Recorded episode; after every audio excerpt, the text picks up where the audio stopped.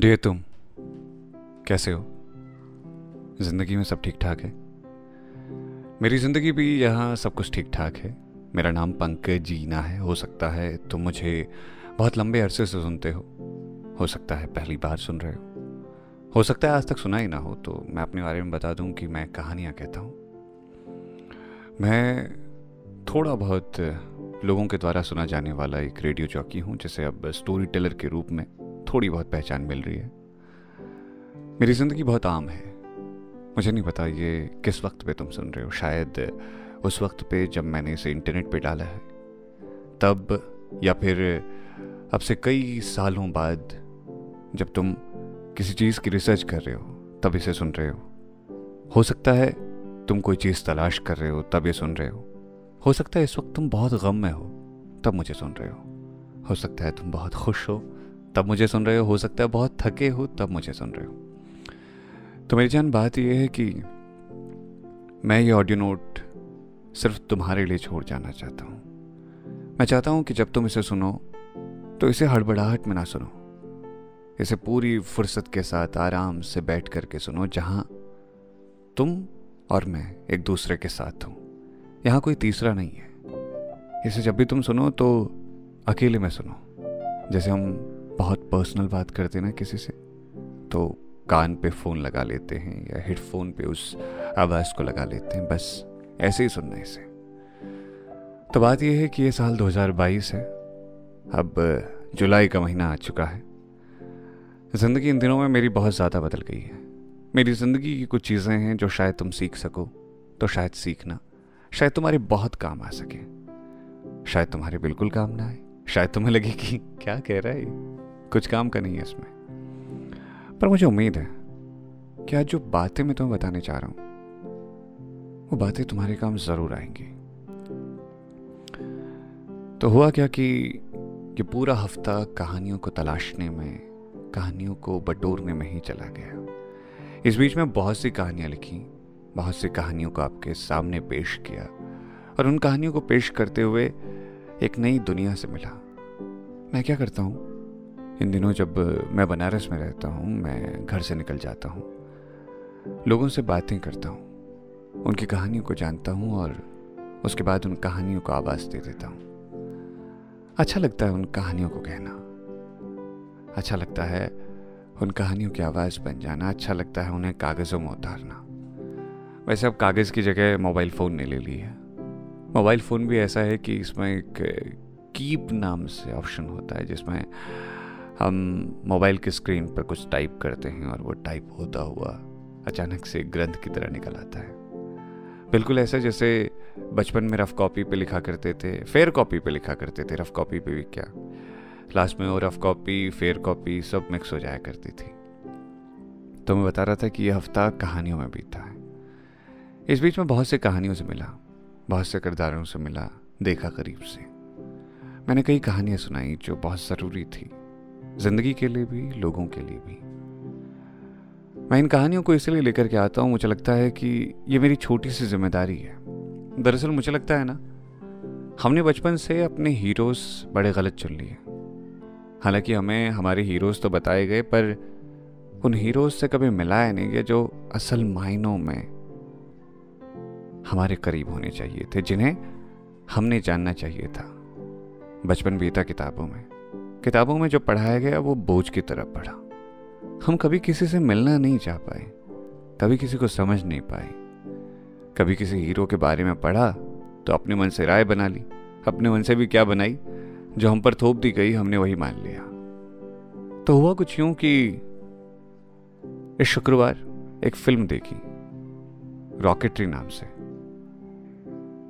यह film are Madhavan के द्वारा बनाई गई है, जो डायरेक्टर भी हैं इस फ़िल्म के और जिन्होंने अभिनय भी किया है।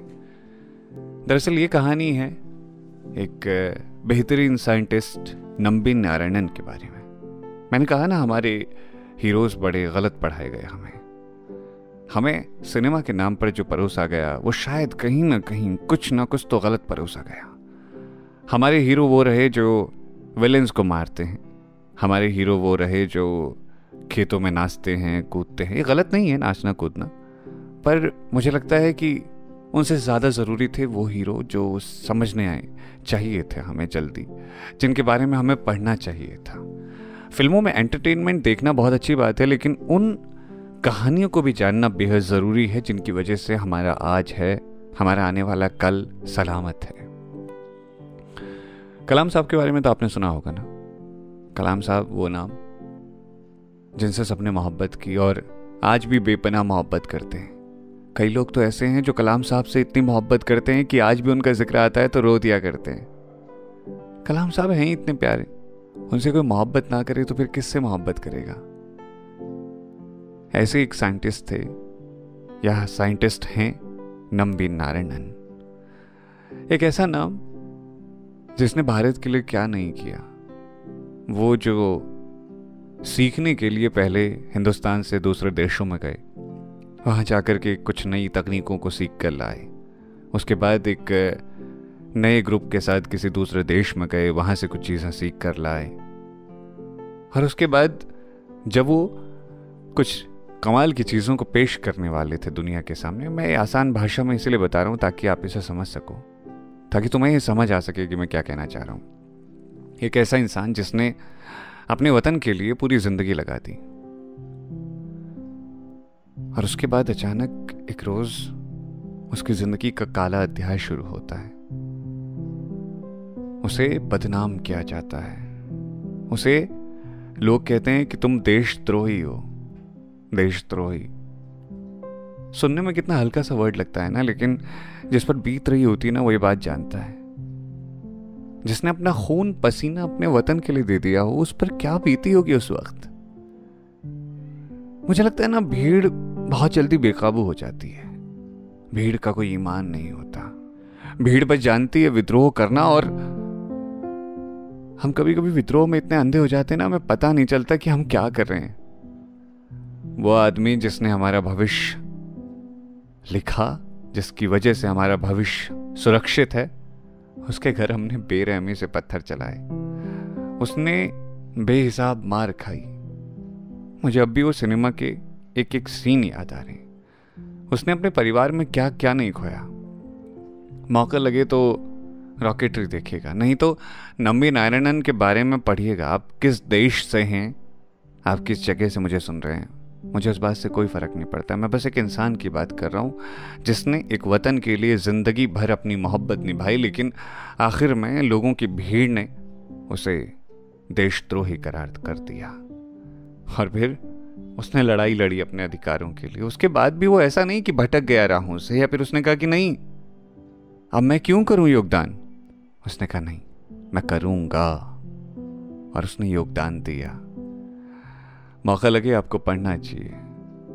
मैं वही बात कहता हूँ कि वो लोग जिन्होंने हमारे वतन के लिए बहुत कुछ किया, वो लोग जिन्होंने हमें बताया कि ज़िंदगी में क्या से क्या किया जा सकता है? ज़िंदगी में कितने आम से कितना ख़ास बना जा सकता है? उन लोगों के बारे में हमने पढ़ा ही नहीं।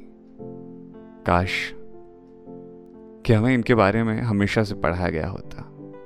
काश की ये भीड़ इतनी उग्र ना होती। काश की लोग इतनी जल्दी में फैसले ना बनाते।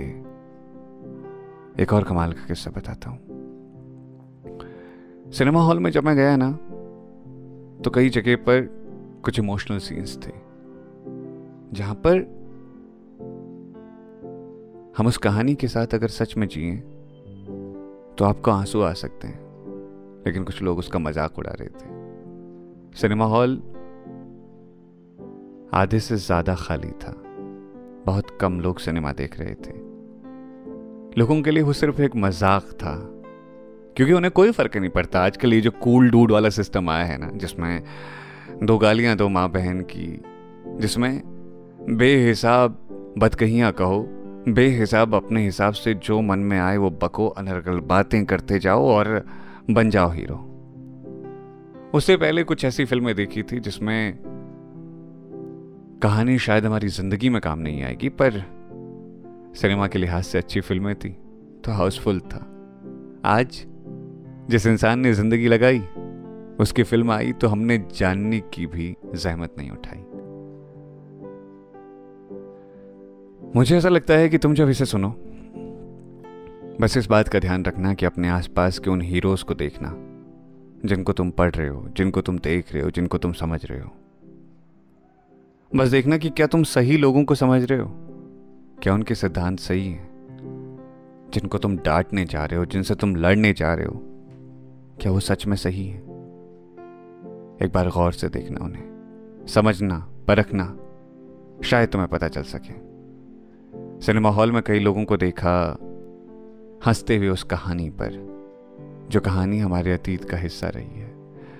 सिनेमा हॉल में कुछ लोगों को देखा फप्तियाँ कसते हुए, उस कहानी पर जो कहानी हमारे भविष्य का हिस्सा रही है।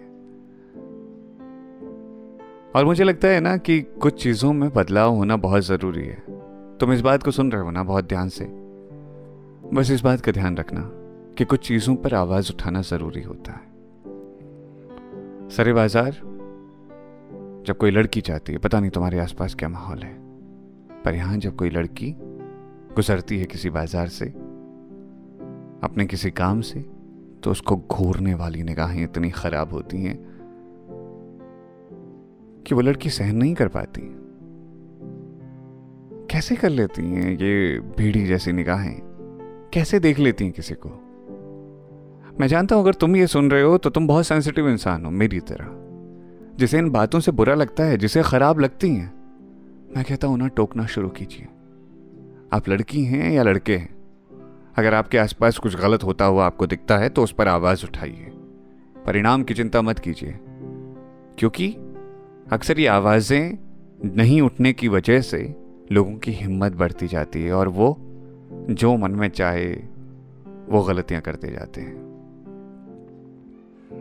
मैं बहुत तकलीफ़ में रहता हूँ जब कोई किसी को कमेंट पास करके चला जाता है। जब मुझे बुरा लग सकता है तो उन लड़कियों को कितना खराब लगता होगा। एक पल के लिए ना, सोच के देखिएगा।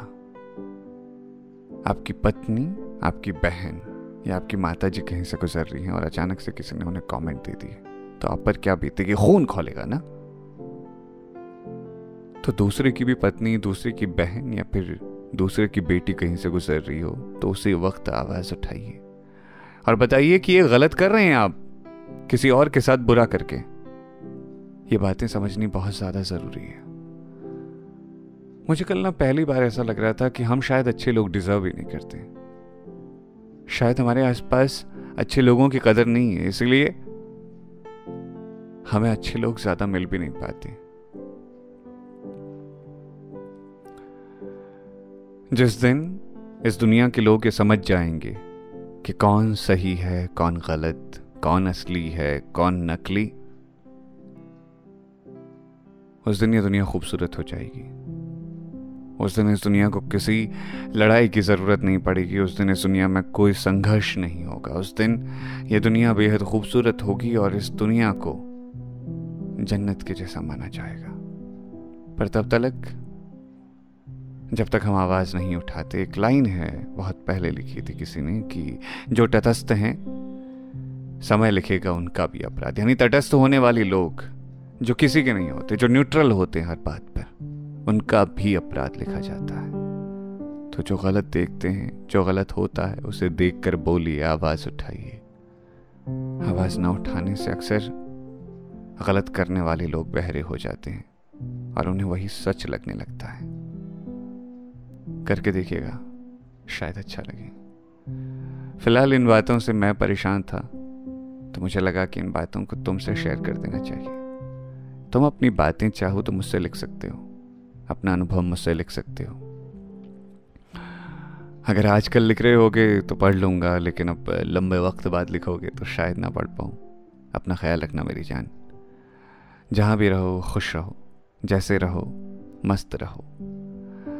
और अपनी ज़िंदगी में बस इस बात को अपनाना कि सही को सही, गलत को गलत ठहराना। चाहे वो कितना भी ख़ास इंसान हो, चाहे वो कितना भी करीबी हो, अगर वो गलत है तो उसे टोकना मत छोड़ना। चलो मेरी जान, अब चलता हूँ मैं। बातों बातों में पता ही नहीं चला कितनी देर हो गई तुमसे बातें करते हुए। अपना ख्याल रखना। और हाँ